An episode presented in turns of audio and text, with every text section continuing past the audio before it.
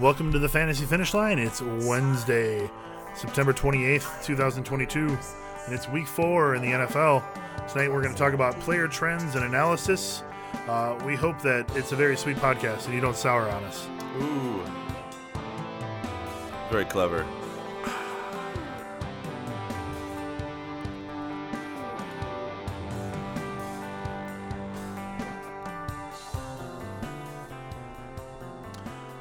All right, welcome to the show, everyone. My name is Jason, and I'm joined, as always, by Dave, the number 10 overall Fantasy Pros expert at the moment. Is that right, Dave?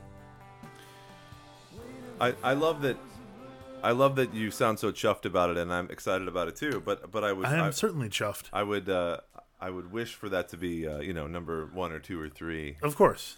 But yeah, after over 3 weeks, number 10 overall so far. 1 week I was number 7 overall. The other weeks I've done pretty well, and I think I'm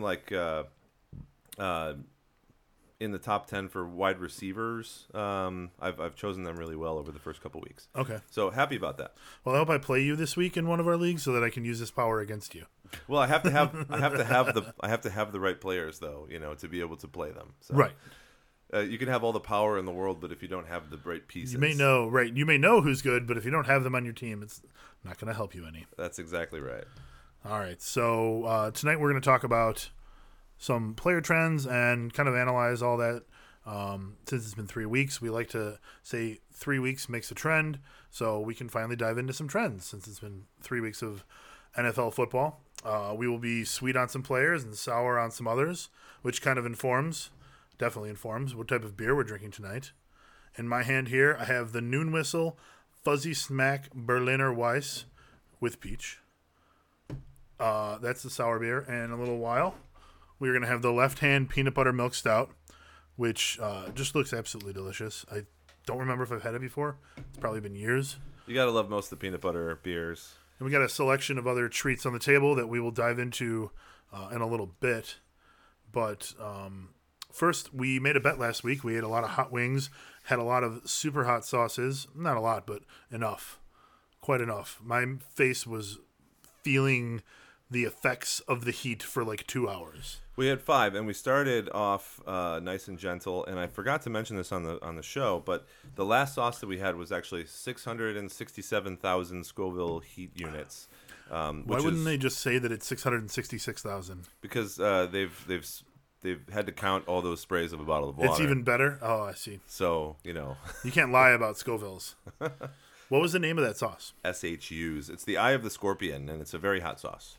Very hot indeed. And we all enjoyed it, even some people here off camera, and we were all sweating. So it's not like that kind of hot sauce can slip by anybody's purview. It's right. It's hot for everyone. It's hot for everyone. Yeah, but it just made my mouth... inoperable for a while.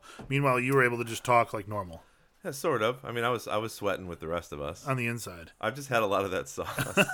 So what we did last week is we picked a small team of 5 players: a quarterback, running back, wide receiver, tight end, and flex.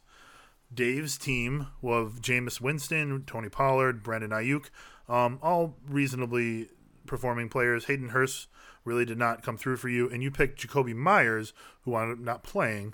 So you got your substitute in before the game started. That was Russell Gage. Nice job.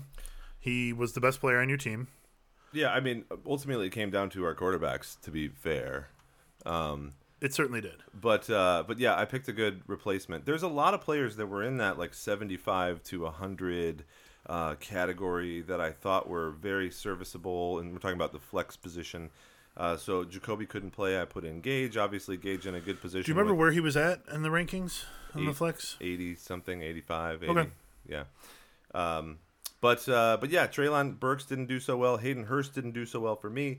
The other players were kind of close to each other in statistics, and then it ended up being kind of a Trevor Lawrence wins the day for you. Indeed it was. So I had Lawrence, Harris, Damien Harris, Curtis Samuel, Tyler Conklin, 12.4 points. Nice game from him.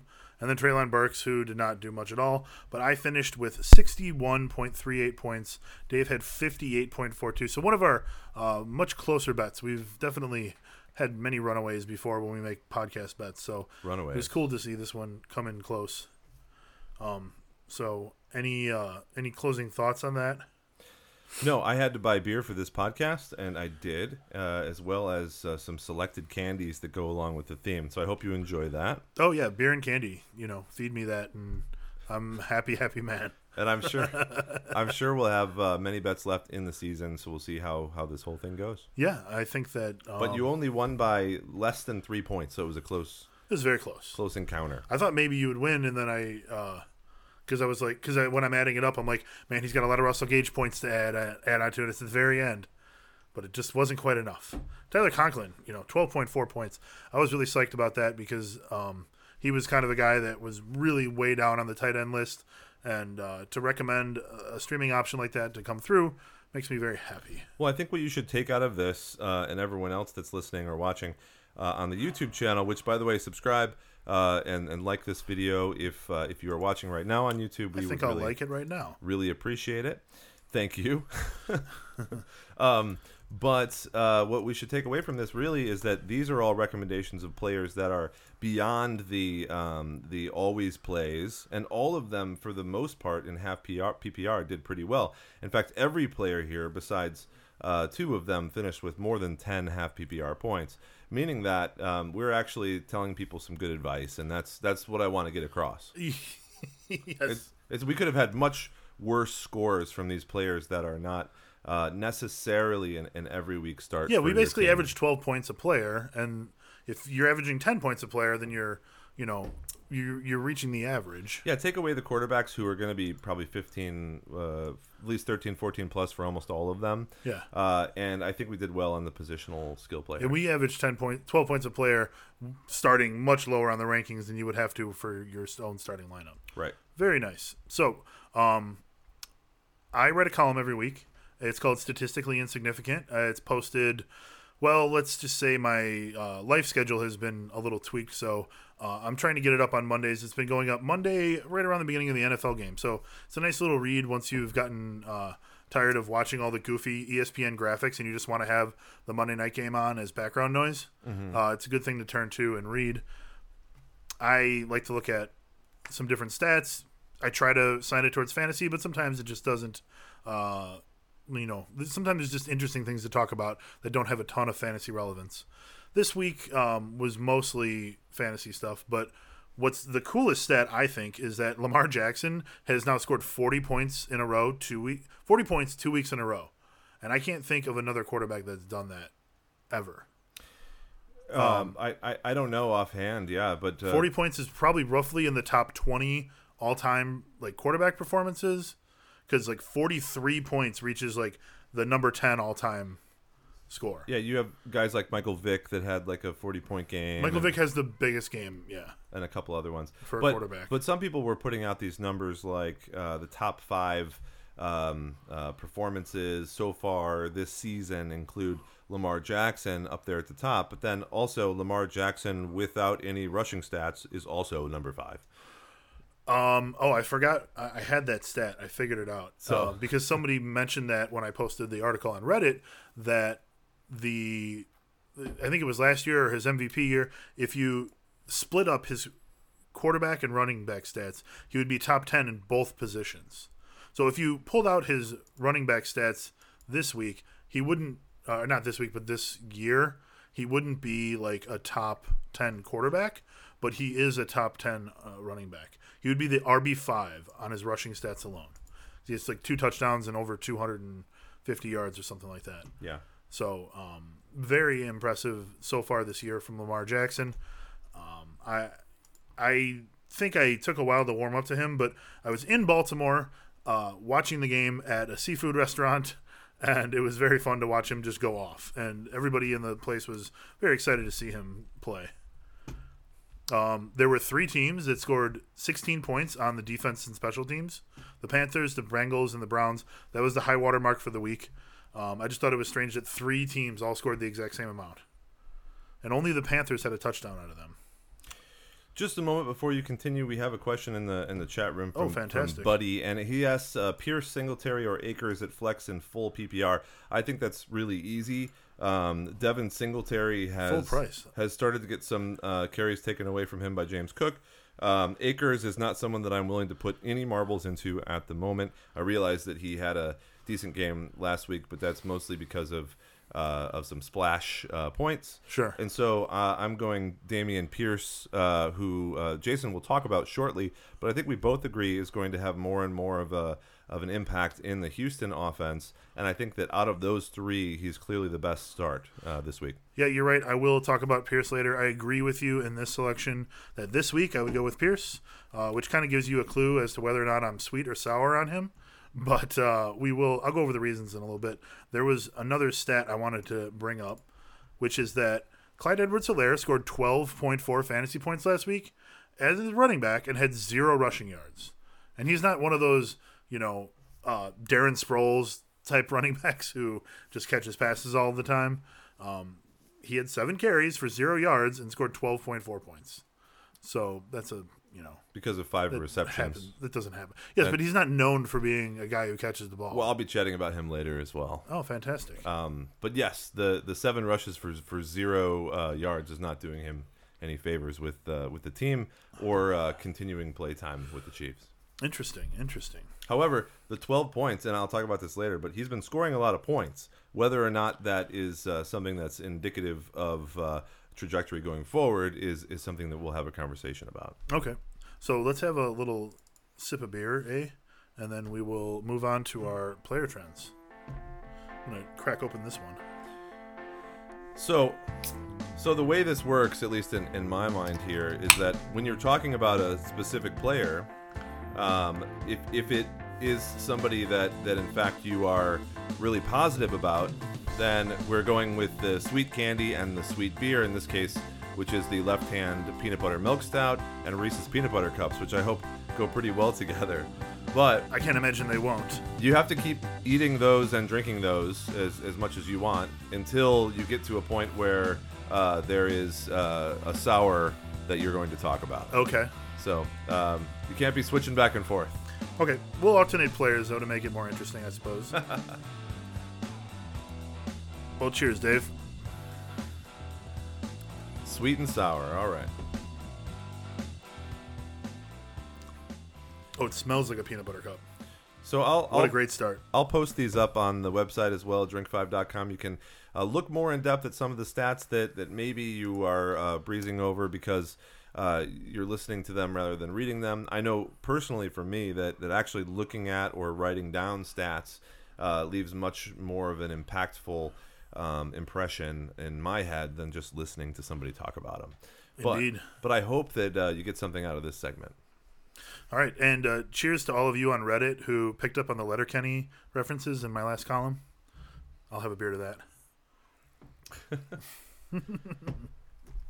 So we're going to start with my first player, and I will just have a drink of the sweet beer in honor of my guy Trevor Lawrence. The quarterback for the Jacksonville Jaguars, finally showing that he was worth, possibly, all the hype that he had last year. Do you have Jacksonville posters in your room yet? No, but I have purchased Jacksonville Jaguars jerseys in the past. That's a thing. Okay, so this week he's going to be playing Philadelphia, and he is busting out in his second season. And that's right where you want to see quarterbacks, like young quarterbacks, need to get better in their second year. Otherwise, it's usually a big red flag. He's increased his fantasy output every week this year so far. 14.4 points to start off, 18.5, and then last week he had 25.18 points. His team has scored more points every week. He has had more completions every week. He's increased his passing touchdowns every week. So like it was pointed out on Reddit, he's increasing by 1 every single week. So that trend should continue. Does that have anything to do with... And by week 12, we're in really good shape. With the opponents that he's played, have they been very good defenses, for example? So his opponents thus far, the Washington Commanders... I got that right on the first try. The Indianapolis Colts, Los Angeles Chargers. The Chargers, clearly not a stout defense this year so far. Colts having troubles as well. Yeah, I mean, they're not great. And he had like kind of an up and down game in week 1. But if that's the worst game that he has this year, then, that's great. 14.4 points as a low watermark is pretty good for a quarterback. Yeah, well, I can't argue with the trend so far, so please continue. Sure. So his ADP this year, going into the season, was around the 19th quarterback taken. Right now, he's the 10th quarterback overall. He's coming off a big win on the road. He's got to have a lot of confidence finally. Now that the team situation has changed, they're 2-1. They've won 2 games in a row. They won, I would say, like a big game for them going to Los Angeles and winning on the road. It's got to be a big deal really anywhere they can get a win right now. Sure. So I think this is the beginning of Lawrence's breakout season. I really like what I'm seeing out of him. I really think that what you're going to get is a sort of blossoming year for Trevor Lawrence. The Jaguars offense is going to be better. They're not going to, you know, light it up every week. They're not going to be superstars, but I am very high on him this week. I expect him to be a low-end quarterback one week after week. I expect him to be a definite starter every week in 2 quarterback leagues. And, you know, they have outscored their opponents 62-10 over the last 2 weeks, which is probably a stat that hasn't been beat by anybody else in the league, and something that I find shocking coming from the Jacksonville Jaguars, to be perfectly honest. When you look at their opponents, yeah, it's a little expected, playing 2, you know, middle of the road to bad teams. But that being said, you have to play the teams that are in front of you, and they've done their job there. Trevor Lawrence is playing very well right now. He's got Christian Kirk. He's got James Robinson and Travis Etienne. There is a good core of players around him. Zay Jones was just like a waiver wire hot pickup this week because he had such a big game last week. So there is suddenly a lot of fantasy football value there on the Jaguars, aside from Trevor Lawrence. But I really like what's going on with him. I'm very sweet on him for this season. You're sweet on him. That's nice. I will have some Reese's peanut butter cups in his honor. Please do have a peanut butter cup. I'm gonna open it, and it's gonna sound terrible on the microphone. That sounds fun. I'll try and hide that.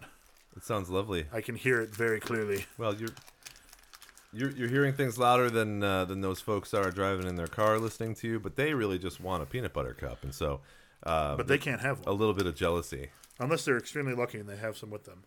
So a peanut butter stout and a peanut butter cup and Trevor Lawrence. What I like is if we revisit this in a couple weeks and do another segment on trends, and we can go back to these trends that we have these prognoses on. Prognoses? Probably. Prognosi? It's not prognosi. Prognosises? I would think it's prognoses. Prognosis. Yes, one of those things. And so... we go back to this and see how we've done. Obviously, it's hard to tell because it's going to be based on to some degree. Oh, right? That works. Peanut butter and peanut butter go together, okay? Believe it or not. Well, my first guy I wanted to discuss peanut butter and chocolate and milk stout was Russell Wilson.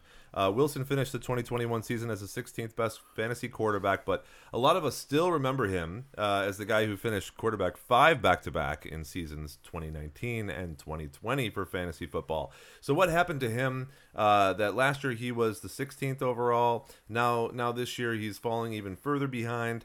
Well, trending down so far since week 1, obviously traded to the Broncos over the offseason, and now on a brand new team for him with a brand new offensive scheme, etc. I'll get to that later.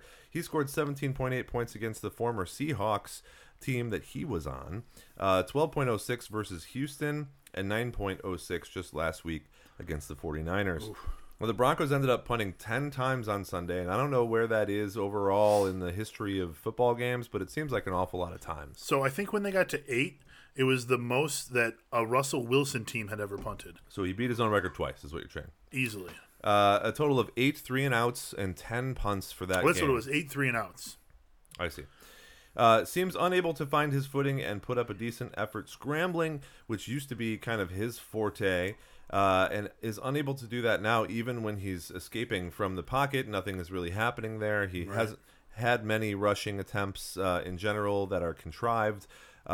This is probably a failing of not only Russell Wilson, but also the offensive coordinator and those play calls that are coming out. The Broncos only have 2 passing touchdowns in their 3 games so far this season. The Broncos rookie head coach Nathaniel Hackett is looked at by some people as a genius, as someone who knows all there is to know about the game. There was a lot of buzz. There was a lot of buzz coming in. Yeah, Wunderkind. About Hackett. Obviously, a lot of us saw, if not all of us, probably at least some highlights on ESPN or NFL Network later about him attempting a 64-yard field goal instead of going for it on 4th and 5 in their loss against the Seahawks in Week 1. And that was looked at as a pretty boneheaded decision. Now, it may have been one of those things where if that field goal had actually come to pass, he could have been looked at as a genius. I tend to disagree with that sentiment in general. A 64-yard field goal instead of letting your Russell Wilson that you just spent a ton of money on and invested in heavily get 5 yards on 4th down to put you in a better position and maybe win that game is a horrible decision. And so Hackett did a horrible job. I don't think there's any way around that. Is there, do you see a way where he can escape from that logic? No, I mean, that was... There are a few, like, universally, like, crapped on, like, decisions like that. Yeah. And, like, that is one where everyone came together and said Nathaniel Hackett is terrible at what he was terrible at his job on that night. At least what he did that game. On that night, he was very bad at his job. He's probably a lot better than we give him credit for because it's only been a couple of weeks. Well, we'll see. And they did end up winning the game. They lost the game. Or... against the 49ers they won. This was the Seahawks game in week 1. Seahawks game. But this team in general needs to help Wilson by providing better targets. Now, Sutton seems to be the only consistent receiver out there, Courtland Sutton, with Jerry Jeudy, who seems to be constantly banged up so far this season, and I don't know if that's going to reconcile itself or not, but there's really no other wide receiver out there. The tight end, who has a wonderful name, Okwuegbunam. I think I'm close. Albert Okwuegbunam. You haven't said it the same way yet. Okwuegbunam. I'm going to go with Okwuegbunam. Okwuegbunam? Okwuegbunam. Okwuegbunam. Okwuegbunam. Okwuegbunam. Okay. Let's just throw a few more U's in there. I'm going to call him Albert OK. So Albert OK only recorded 45 receiving yards so far this year, and I don't know if you've been interested in the tight end class over the past 2 years, but he's been a very hyped guy going into this season. Certainly has been. Hasn't really done very much still. Now, Hackett needs to lead with an offense that's more grounded and rushing like Wilson was already successful with in Seattle. You would think that someone acquiring Russell Wilson from the Seattle Seahawks could maybe have a little bit of a breadth of work to look at and see what that player is good in. And they have a good running game in Denver right now. Sort of. They have good backs. They don't focus on the rush as a primary offensive tactic. Right. And they'll have a lot of shotgun plays, et cetera. Yeah. And it doesn't make a whole lot of sense other than like the ghost of John Elway. And he's not dead yet. What's weird is because Nathaniel Hackett was the offensive coordinator for the Packers, and they did not seem like they would ever shy away from running the ball with Aaron Jones and A.J. Dillon over the last couple of years. So I don't know why it's suddenly different.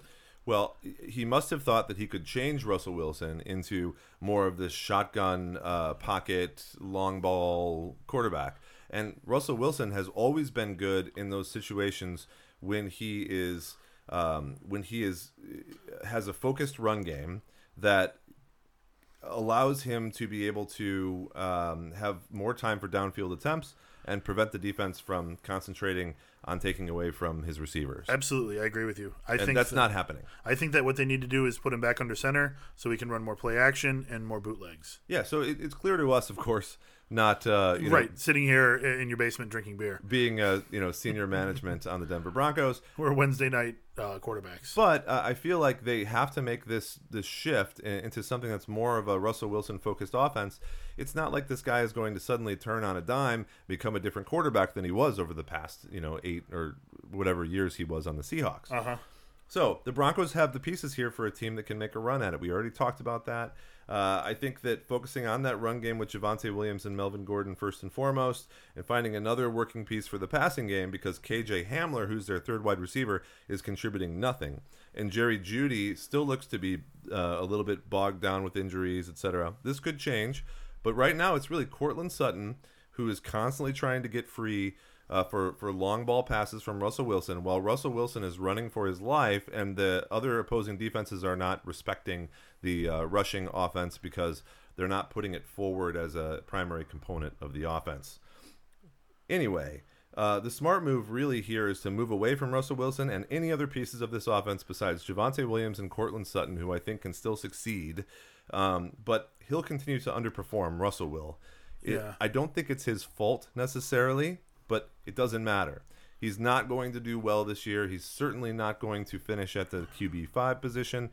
And to be honest, putting him in a finish of like a QB16 like he did last year might even be a tough thing for him to do if they're going to continue to run the offense the way that they currently are. He's looking like an average to below average quarterback in this offense currently.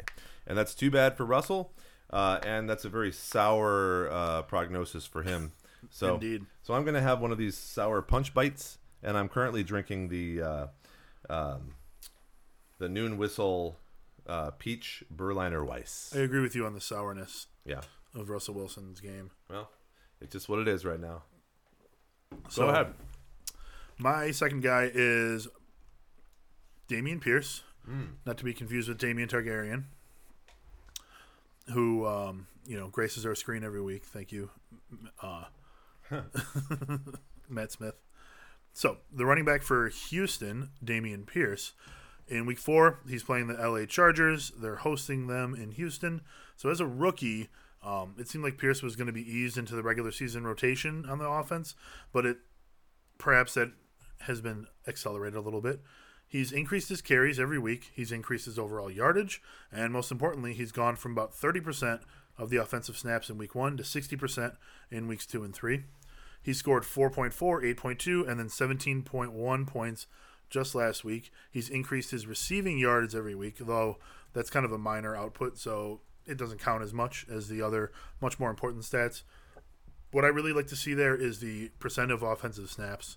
When you have a running back and the guy isn't on the field as much, then it's almost worse than them being in some sort of split carries, because if they're on the field a lot, then they're a threat for the ball. But if they only come on the field when they get the ball, then they usually don't have very much success. It takes a guy like that guy on the Falcons a couple years ago, who only came on the field 5 or 6 times a game, and did all kinds of craziness with it. Mm-hmm. So, Dameon Pierce, I think, going to continue to play well, though he's a rookie running back, so as we would always say, temper your expectations with that. It's not going to be as consistent as someone like Lawrence, who playing from the quarterback position has a big advantage from that aspect anyways. This week, though, he does have a really good matchup. As we mentioned earlier, Pierce is going to face the Chargers. They have given up the 5th most points to opposing running backs. They surrendered a touchdown and every week so far to the running backs. Pierce is 65% of the team's rushing attempts, so he's in line to be somewhere between like a featured back who gets like the majority of the carries and a bell cow back who gets like all the carries. He's kind of right in between there right now. So I like Pierce going forward. I don't think that he's going to be having his like breakout season like a Trevor Lawrence, but I think that I can confidently say that I'm sweet on his outlook. And I think that Pierce will do well. I like him this week for sure.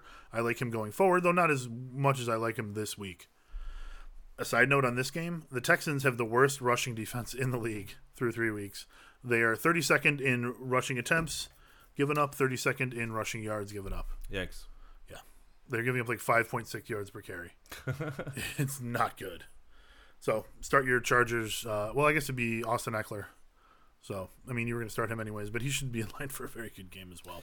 We're not talking about Ekeler, but Eckler's also had his share of issues. Do you own him on any fantasy leagues right now? I do. Okay, so he has, in general, underperformed where we see some of the other running backs on that team getting a whole bunch of carries. It was sort of unexpected, but I think the Chargers haven't really been playing up to the level that we expect them to. And some of that might have to do with Justin Herbert's injury. Some of that might have to do with some reconfigurations of the offense. But I do expect them to get back into form. And I don't really see a reason why Austin Ekeler would drop off so dramatically at this point in his career. So I don't necessarily think there's a big reason to worry just yet. Yeah, I agree. So this year, the Chargers, who's running the ball the most there on the team then? So Austin Ekeler still has the most rushing attempts on the team with 32. And then Sony Michel has half that at 16. So even though he's not getting the ball a ton, they're not even running the ball that much, really. They have 67 rushing attempts. That's it. You know, he's still the primary back there. So yep, I'm sweet on him. Feel free to peanut butter it up, man. So Clyde Edwards-Helaire is who I'm going to be speaking about. You already touched on him a little bit from your article this week, which is posted on Drink 5. Mm-hmm. And he is going up against Tampa Bay, which is a pretty stout defense, and we'll see how he does. I'm going to talk a little bit about how he started the season on fire with the 2 receiving touchdowns in the first match against Arizona. So a lot of people that selected him, that were high on him, even though his ADP was originally as running back 27 in this year's draft on average, we really weren't sure how he might be utilized by this new Chiefs offense. Obviously, there was a lot of rotating pieces at the wide receiver position. And since they underwent such a radical change at that position, there was a lot of talk out there, and I'm sure there was internally as well in the organization, about how Patrick Mahomes might handle that, how things might change a little bit, etc., by shaking up those wide receivers. Well, it turns out that the Chiefs intend to do much of the same at the running back position as they did last year, even though they don't have all the same pieces. One rotated out, a couple rotated in. They actually acquired Ronald Jones, but he hasn't even played yet for them this year. He's pretty much the running back 4 at the moment, sort of waiting in the wings for an injury opportunity. But it looks like it's going to be that same kind of committee as it was for most of last year, where there's not one person that's going to get a whole bunch of the majority of carries. The script that each individual matchup might dictate is going to go right into which players are getting the most points in that game. Now, Edwards has scored overall more than anybody else on that offense, but let's get into why that is. He scored 20.9 points in Week 1, 13.8 in Week 2 against the Chargers, and 12.4 in Week 3 versus the Colts. That is a trend that goes downward, but it's still a large amount of points for someone who was the 27th running back selected. Right, he's probably, the RB4 right now? I doubt he's that high. Well, he was the 3 before the Monday night game, and I'm sure that, Saquon Barkley passed him. I don't have the numbers. But, yeah, I'm going to look that up. But in each game, he had a similar rushing amount of attempts. So 7 in the first week, 8 in the second week, 7 in the third week. Very low rushing attempts. And he has been heavily involved in the passing game since the beginning of the season. He has also scored 100% catch rate with those targets, trending up from 3 to 4 to 5 in weeks 1 through 3. So he won't be phased out of the offense, and that's never been the discussion. The discussion is he going to be someone who outperforms his ADP and someone that you can look to as an every week person, or is he someone who's more of a sell high target right now? There's a couple things working against him that we should talk about that have to do directly with his future trajectory. So number one is Jerick McKinnon leads the Chiefs backfield, which is comprised of Edwards-Helaire, McKinnon, and Isaiah Pacheco, with a 28% snap share. And 2, rookie Isaiah Pacheco is starting to get more attempts and build more confidence and rapport with Mahomes and company. In other words, in my opinion, and based on the facts that we have presented to us, and also what you said in the statistics that you were mentioning earlier, is Helaire is a huge sell candidate. So after putting up a couple of decent numbers over the first few weeks, even though they are trending down, looking at the amount of attempts he's had and how involved he actually is in the offense on a play-by-play basis, this is mostly backfield catches and touchdown-dependent point scoring. Both other running backs are constantly vying for opportunities in this offense, and they're getting early down, third down, and goal line work. And CEH is only averaging around 12 touches per game, and 0 rushing yards, like you mentioned, coming from the 7 Week 3 carries that he had, which means that he only had positive net carries from 15 rushes the entire season, which is less than a regular feature back or even above average back on a team might get in one game. Yeah. So the only reason why he is up there as a running back 4 or 5 or whatever he's listed as is the touchdowns that he's gotten off of receiving back plays. Mm-hmm. And those have no guarantee to be involved specifically with Clyde. In fact, Jerick McKinnon is getting just as many passing plays, if not more, in third down situations as Clyde Edwards-Helaire is. Mm-hmm. So it's a trap. And it's great to celebrate getting some points from a mid-round draft pick, but owners are about to find out really quickly that this is smoke and mirrors, and the last opportunity to sell high is right now. Going up against Tampa Bay is not going to do him any favors, and expect a sour future ahead for the third-year running back, in which he performs at exactly his running back 27 ADP. So he is currently the RB4 on the season, which is a great thing to point out to people when you're trying to unload him. So. Yeah, so sell him high and don't talk too much about the individual stats that he has. Talk about the points that he has. Yes, I could drink to that. Drink a sour beer, that is. I don't disagree with you on this one. All right, my last player is Brandon Cooks. So he had a very quiet start to the season. He was certainly expected to do better since he was the WR20 at the end of the year last year. He had three great games when he started. When he was starting in the last 4 weeks of the season, he did sit out week 16, I believe, but weeks 14, 15, and 17 were all really good, all very important for the fantasy season. This year, he has 22.3 points combined over his first three games, 11.7, 7.4, and then 3.2 last week. So I think he's being held back by Davis Mills, who is an okay quarterback at best. It's sort of his ceiling is like mediocrity. His ceiling doesn't quite reach the Andy Dalton line or whatever, wherever that line may be. We're not sure this year. So perhaps he can start to break out a little bit if, as we said earlier, like Dameon Pierce can get it rolling a little bit more and be consistent. That means that there will be less focus on Brandon Cooks. But I don't have a ton of faith in Houston. So he is basically the only thing that opposing defenses are focusing on right now. He needs someone else to take at least a little bit of that attention. That way he can be free to do what he wants. What's happened is his targets have gone down. His receptions have gone down. His yards have gone down. But what's like the biggest stat to me is that his catch percentage has gone down each week. Last week he had 7 targets and only 2 receptions. This shows me it's not like he forgot to catch the ball or forgot how to catch the ball. It's that he's being covered and double covered, and all of his catches are contested, and they're very difficult. They're not hitting him when he's open because he's probably not getting a chance to get open at all. Mm-hmm. So he's covered a lot, and this week is a good place for him to kind of turn that around a little bit. The Chargers are giving up the 6th most fantasy points to opposing players, and I think that he's worth sticking for this week at least, but the Texans' offense is far from a juggernaut. Cooks isn't going to be a drop, but he may be a tough start every week. I don't think that you're going to want to be just like leaving him in your starting lineup. You're probably going to be bringing him in and out based on the matchup. So unless the Texans' offense can start overachieving, I don't see a very bright future for Cooks. If he plays well this week, if the Chargers kind of prove that they do have a bad defense, give up more points to him, maybe he's a sell high candidate, but I am certainly sour on the outlook of one Brandon Cooks. So I will drink my sour beer and have my sour candy. Will you pass me a sour candy, Dave? Here you go. Let's just switch. Oh, really? Because I might have a positive outlook on you. You might be sweet on someone. There you go. Well, I'm not putting it that way, but I guess just have fun with words. I guess you could. I happen to like Brandon Cooks in general, but I agree that like he's not going to be outperforming any expectations this year, and that if we look at a trajectory, that it's probably not going to be pointing up. Right. So, that's all I'm saying. So, I have him on a team. I will start him this week because it's a good matchup. Yeah. But unless like things change, it's going to be a matchup dependent kind of start for me now. Yeah.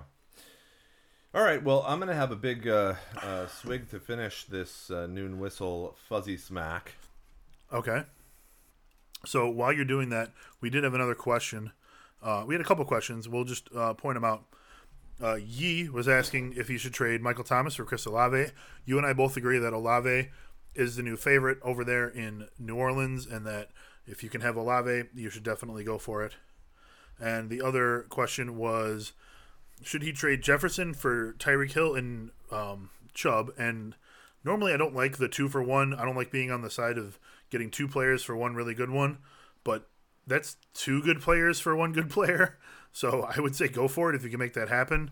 I don't see anyone accepting that trade, but you never know. Maybe it was offered to him. Well, because you have Tyreek and Chubb that are in the first 3 rounds themselves, and Jefferson, who is probably a first-round pick or at the very least the early second round pick, then you have too much value to turn down that trade. Right. I don't know who's offering that trade, but go for it if you have been offered that trade. Yeah, I mean, throw in your Yeezys and get those guys, man. Yee. Do you know what that is referring to, right? Yes. All right. I don't know how old you are. I forget sometimes. I'm old, but not as old as you. Oh, well. I don't forget that.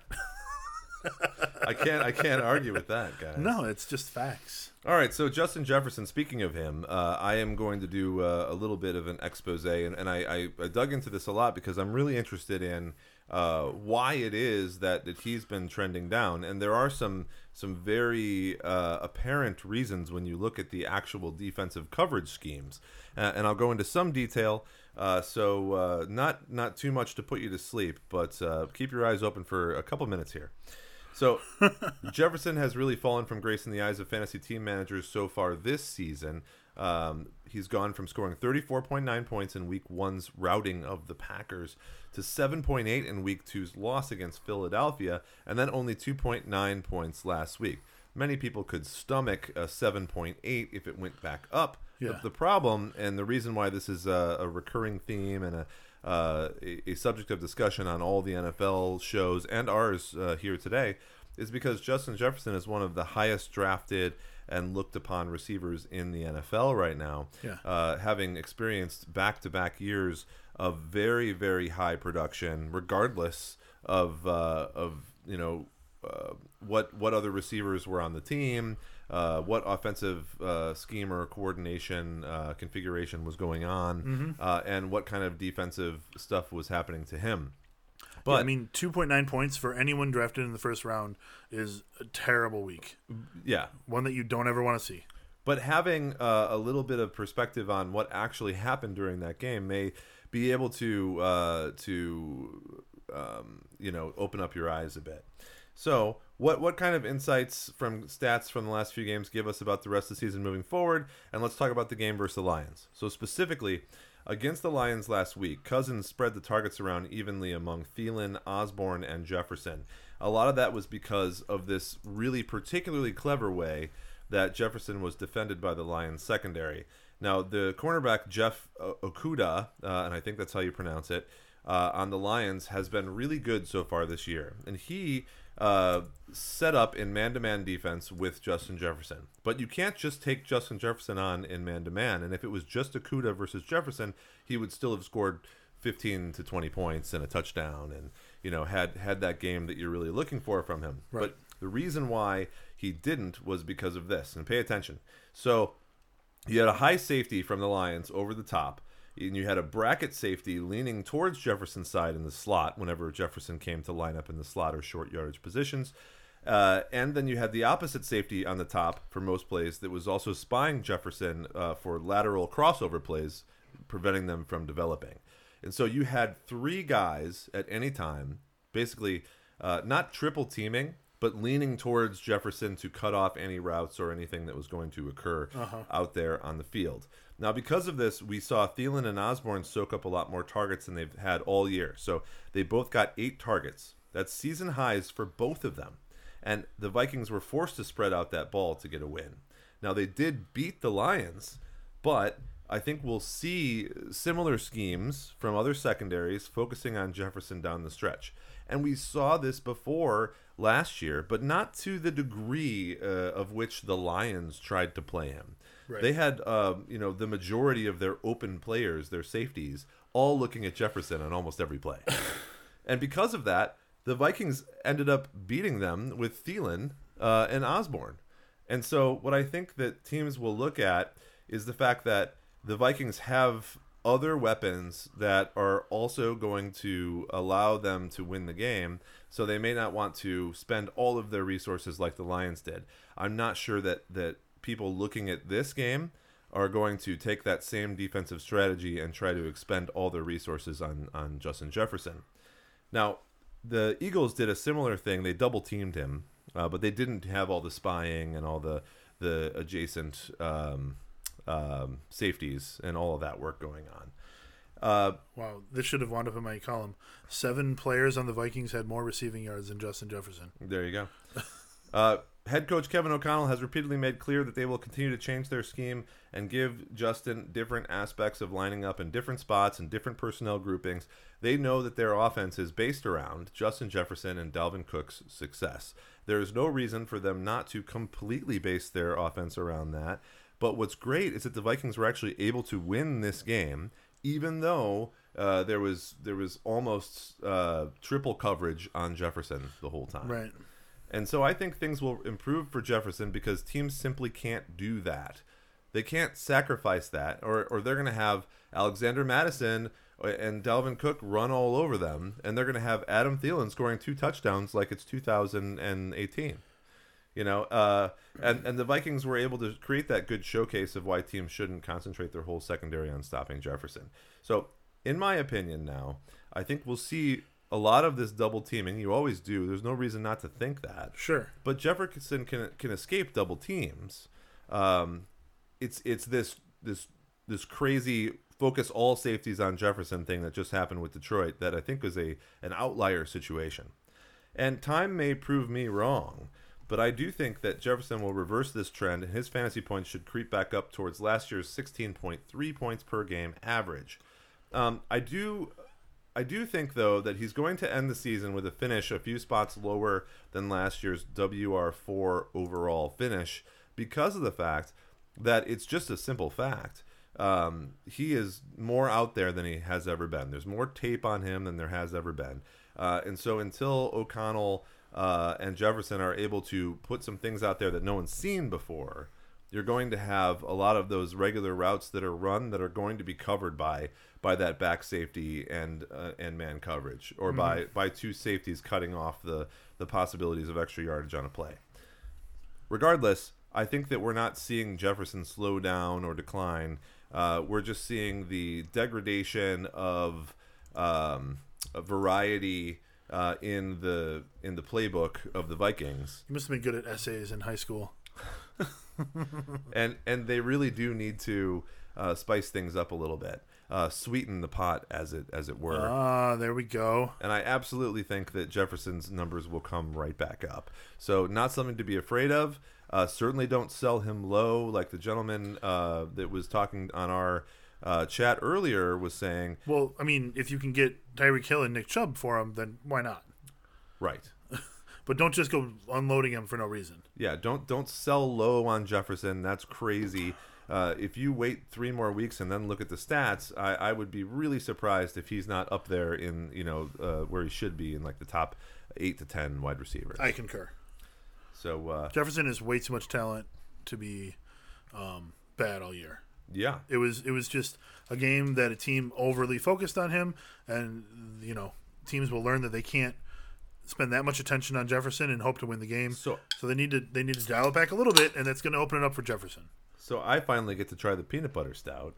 I was thinking I might just be sour on all the players because that's my general. That's your outlook on life. Yeah, is it? That's not true. But it is easy to be sour on players that are trending down, and all of the players that I talked about were all trending down. And so you really have to work hard, I think, to look at those downward trends and make them shift upwards. Look for that bright side, right? Sure. Any other guys that, in general, for you, kind of check the boxes of you're looking at them do poorly, but you think they're going to go back up, or the other way around? There wasn't too many. I mean, it's only been 3 weeks. There's not a lot of trends that are becoming very noticeable yet. Yeah. But when I see players that aren't playing well, the ones that stick out to me are let's see. Let me give you a few. I'm surprised that Derrick Henry and Devontae Adams aren't doing better. They should be leading the world in everything. Well, the answer for that is the Raiders and the Titans are not good teams. Yeah. You're right. Because Darren Waller also not doing a lot. Right, so that's a common theme there. Alvin Kamara, he did miss a game, but then, he's only got 14.9 points on the year. Not enough for an Alvin Kamara. I want to see the 49ers offense pick it up. Garoppolo's going to be there all year. So maybe it's going to take him a couple of weeks to get into it since he didn't have the preseason and whatnot that normally you would get from that spot. But, you know, I want to see George Kittle and that old combo, the Garoppolo-Kittle combo. Sure, but if you watch the game this past week, the 49ers were horrible. They were. I think the Broncos' defense is good. It's the offense and the like coaching decisions on offense that are just mind-blowingly bad. So, I mean... Yeah, I think those are valid guys to talk about, but the problem is I don't think any of those guys that we talked about just then are going to get any better until the team itself turns itself around, right? It's these are team problems. I think so.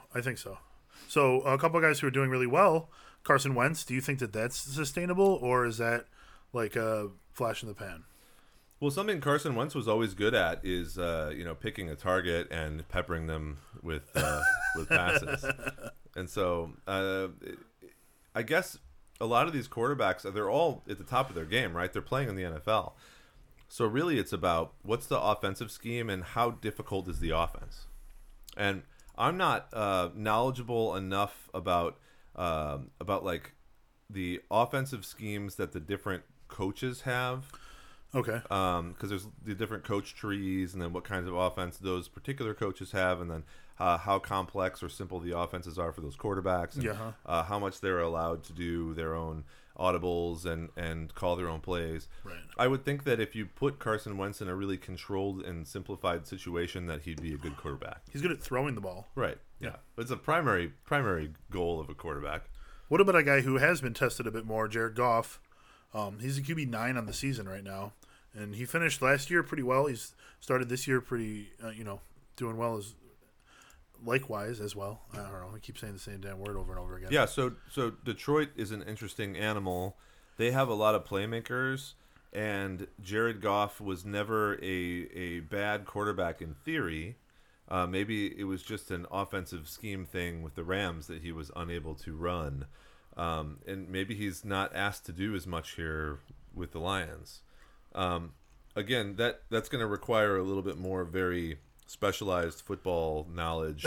It'd be great to have a guest come on that was, intimately familiar with the Detroit Lions offensive scheme. They could talk about some of that, how it's different from the Rams, et cetera. Yeah. But clearly he's performing at a high level for Jared Goff, right, and a high level for the Detroit Lions right now. True. They're scoring points, and it's really excellent to watch. But I think they have playmakers now that they haven't had in the past, and we're looking for Jameson Williams to come on as well, who is one of the most highly rated rookies coming into this year's draft. And so you got a guy like DJ Chark that they hired to have a 1-year contract to come in and show what he's got. He hasn't really done that. And I think Jameson Williams is going to come in and end up being the 1B to Amon-Ra St. Brown. Yeah, there's a lot of room to pass Josh Reynolds. Yeah, well, on that team, those two guys plus DeAndre Swift / what's the name of the Jamal Williams? Yeah, Jamal Williams. I think they have and T.J. Hockenson. Like they have a great a building young team. Indeed, they do. And Jared Goff is a part of that. So. I have to say, as much as we kind of panned him in the past, he certainly seems to be doing pretty good right now. I mean, Jared Goff made a Super Bowl. He only scored 3 points in the Super Bowl. And I guess he doesn't even get credit for them because it was the kicker. He got there, right? He got him there. Congratulations, Jared. Yes, well done. Yeah. So anybody else you want to bring up? No, not at all. Just looking forward to next week. And I think later on in the season, we'll probably come back and revisit the topic of player trends, and we can pull this back. Oh, sure. Player trends is one of our favorites. And say maybe we did a good job, or maybe there's things that we didn't see. Right. And it'll be interesting to take a look back at this maybe in 3 weeks. Sure. You see if they've trended the other way. But, sweet and sour, it's all part of the game, right? This one was sweet. I'll finish off with the sweet. Make sure that you subscribe to our channel on YouTube, like the video that you just watched, or give us a review wherever it is that you do wind up listening to the podcast, and follow us on the social media networks, Instagram, Facebook, and Twitter and stuff. You can find us. We're Drink 5. Nobody's stealing our name yet. We're good. So thanks, everybody. Thanks for listening. Cheers, everybody.